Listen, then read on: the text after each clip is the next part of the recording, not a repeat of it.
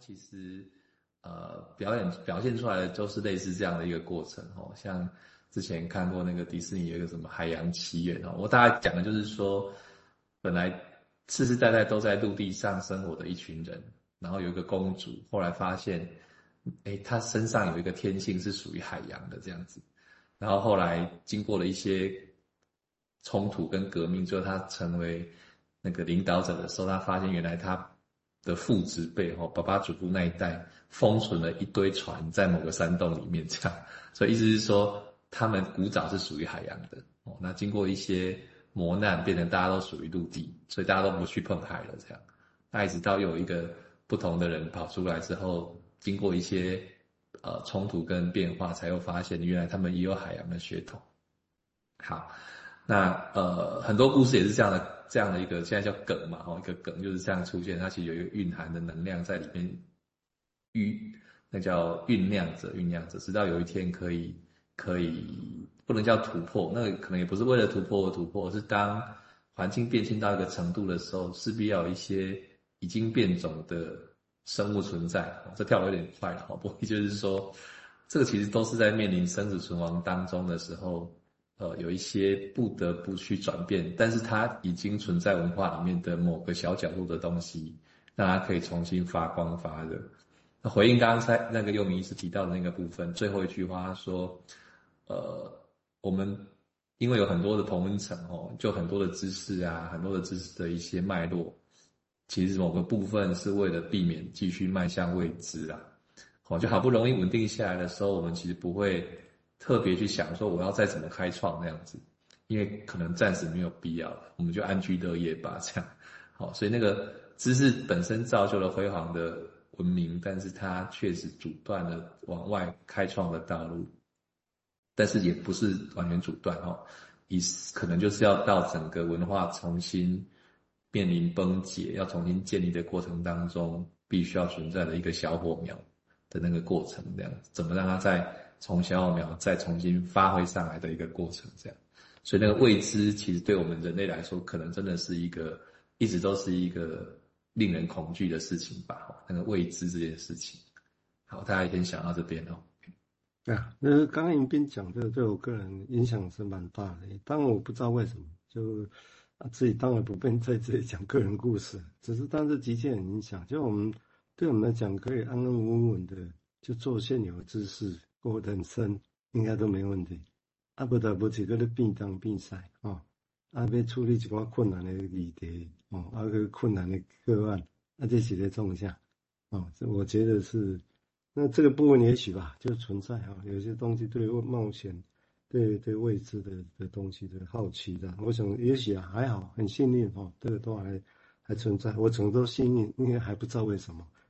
那这个地方有一个一样，对精神分析有一个命题，就是说我刚刚提过，就是我们潜意识的时候，我们就要把那个所谓的，当然有时候会羡慕荣格，喜欢荣格人好像更多呢。我现在啊，因为一个集体潜意识很多东西在里头，我大家都觉得很很喜欢。问题是我们现在如果佛利德也这样要把这些东西塞进来，也不是那么容易的。这个这个真的是问题，我个人觉得。啊，这个地方尤其又是被当作都是移情的时候，我刚刚提过，我们其实对外在的现实就会扁平化。哦，我个人也觉得这是问题。哦，虽然我觉得移情还是重要，哦，但是对外在，但是当是卡我把外面扁平化，然后来达成一个大家都谈移情是一样的，我觉得怎么想也是怪怪的。哦，也是怪怪。我常举的例子，就同样是信，一个婴儿抓着母亲的乳房，说母这个乳房好可爱，跟一个青少年抓着母亲的乳房，说哦这个乳房好可爱，外在现实完全不同。我们都是性移情，哦，这个差别很大。哦，我说这个是我的经验是这个样子。哦，所以这个地方，那另外当然也这个地方跟。这东西也有关的，这是额外的。哦，就是譬如说，我们今天这本书是讲的是美国的系统的那些。那英国我印象有一个马林诺斯基，那时候印象很深刻。为什么印象深刻？那是啊，英英国的人类学的学学派的马林诺斯基，他就不信邪。他说弗洛伊德，你讲伊底帕斯情节是全人类共有的 universal，他大概不太信邪。他去研不不太信邪，去研究一些原始部落，发现说，哎。那有些部落是舅舅长大带大了，小孩子出生就舅舅带大，而、不是母亲带大。啊，你这个真的会有伊底帕斯情节吗？哦，就是类似这个说法。当然，这个说法是因为很快的很难说服了哈，只是因为，但是有有这样的历史过后，因为如果我们讲的这些都是 metaphor，而不是真正具体的一个父亲或母亲，那这这样的话，跟这个具体中间，这看起来就你那个就没办法说服。但是没办法说服，就真的没意义嘛？我我个人不认为哦，像因为这样这段历史就被弄掉。好，我们这有机会再谈。好，我们现在让佑明再谈谈他的想法，谢谢。好，呃，刚刚蔡医师说了一段历史上的一个难解的故事哈，我就联想到了鱼骨头，就是哇，这个很难消化，这个很难很难处理的一个故事。然后我要连接到刚刚王医师的那个，我觉得都是我的脑袋里面在编啦，就是王医师刚刚讲那个梗哦，就是有个那个梗是有力量的，但是又是一个困难的。那这可能就是因为像刚刚蔡医师讲到一个，我们在历史上一直看到很多的梗这样子的感觉哈。那讲到梗啊，这是玩文字游戏，梗在喉咙里面哈。因为这种不舒服，想要处理它，感觉想要吐掉它，还是吞下去这样哦。这会是我的论述，就是吞到里面去的时候，那个未知的东西，这有点冷哈，未知的东西在胃里面，所以胃会知道，有时候一定要消化它这样哦。好啊，所以